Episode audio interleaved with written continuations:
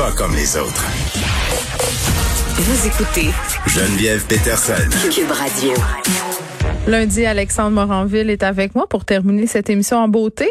Bonjour Geneviève. Salut. Une poursuite euh, à Lévis après le vol d'une voiture euh, de patrouille du service de police. Oui, c'est une histoire là, dont on a eu les bribes peu à peu qui survenaient là, des faits qui ont commencé vers midi 40. C'est un policier qui s'est déplacé dans le secteur de la rue de Belle-Rive, donc à Lévis, euh, pour intervenir auprès d'un homme en crise. Le problème, c'est que quelque part, durant l'intervention, l'homme en crise se serait rué dans le véhicule de police d'un agent qui, qui, qui est venu intervenir et a détalé directement avec les véhicules de police qui a mené suite là, à une poursuite. Euh, les véhicules donc de la SQ qui ont été impliqués, de la, du service de police de la ville de Québec également.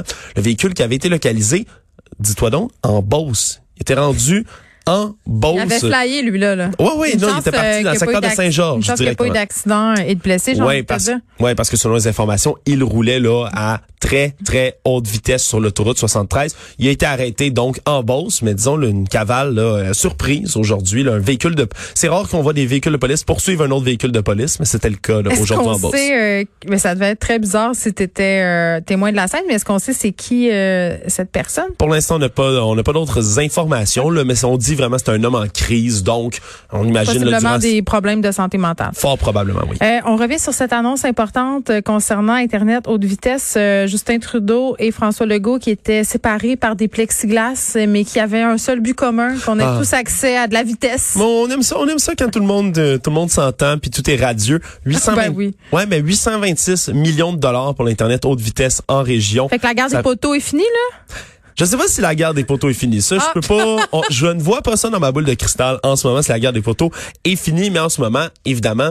On met la pédale au plancher pour s'assurer que la promesse de la CAC soit remplie, soit d'avoir branché tous les foyers du Québec à l'internet haute vitesse d'ici septembre 2022. Puis c'est-tu pas beau? Tout ça, ça va survenir juste avant la prochaine élection provinciale au Québec, si c'est réalisé.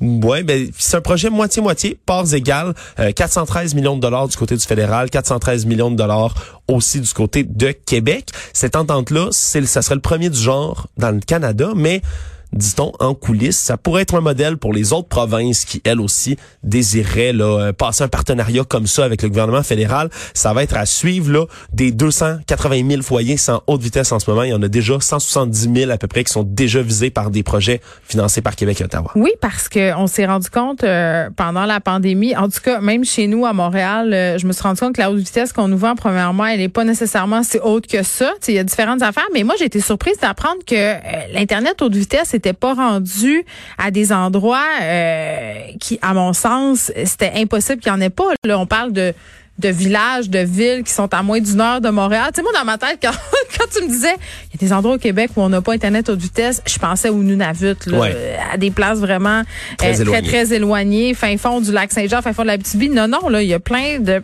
places où c'est pas desservi puis où les coûts sont faramineux là Euh, des gens qui payent 3 400 pièces des connexions internet euh, haute vitesse à chaque mois ça a aucun sens des profs de cégep dans le coin euh, de Charlevoix qui ont dû aller donner des cours à leur cégep parce que à leur maison c'était complètement impossible puis tous les étudiants qui étaient aussi euh, en enseignement à distance qui pouvaient pas suivre les cours ça plantait donc là je pense qu'avec la pandémie on est rendu Ouais. là Internet haute vitesse euh, pour tous. Alexandre Moranville-Ouellette, merci. On t'écoute quelques instants avec Mario Dumont. Merci à Frédéric Mottol à la recherche, Luc Fortin, Maude Boutet, Sébastien Laperrière à la mise en onde. Et merci à vous les auditeurs. On se retrouve demain à 13h.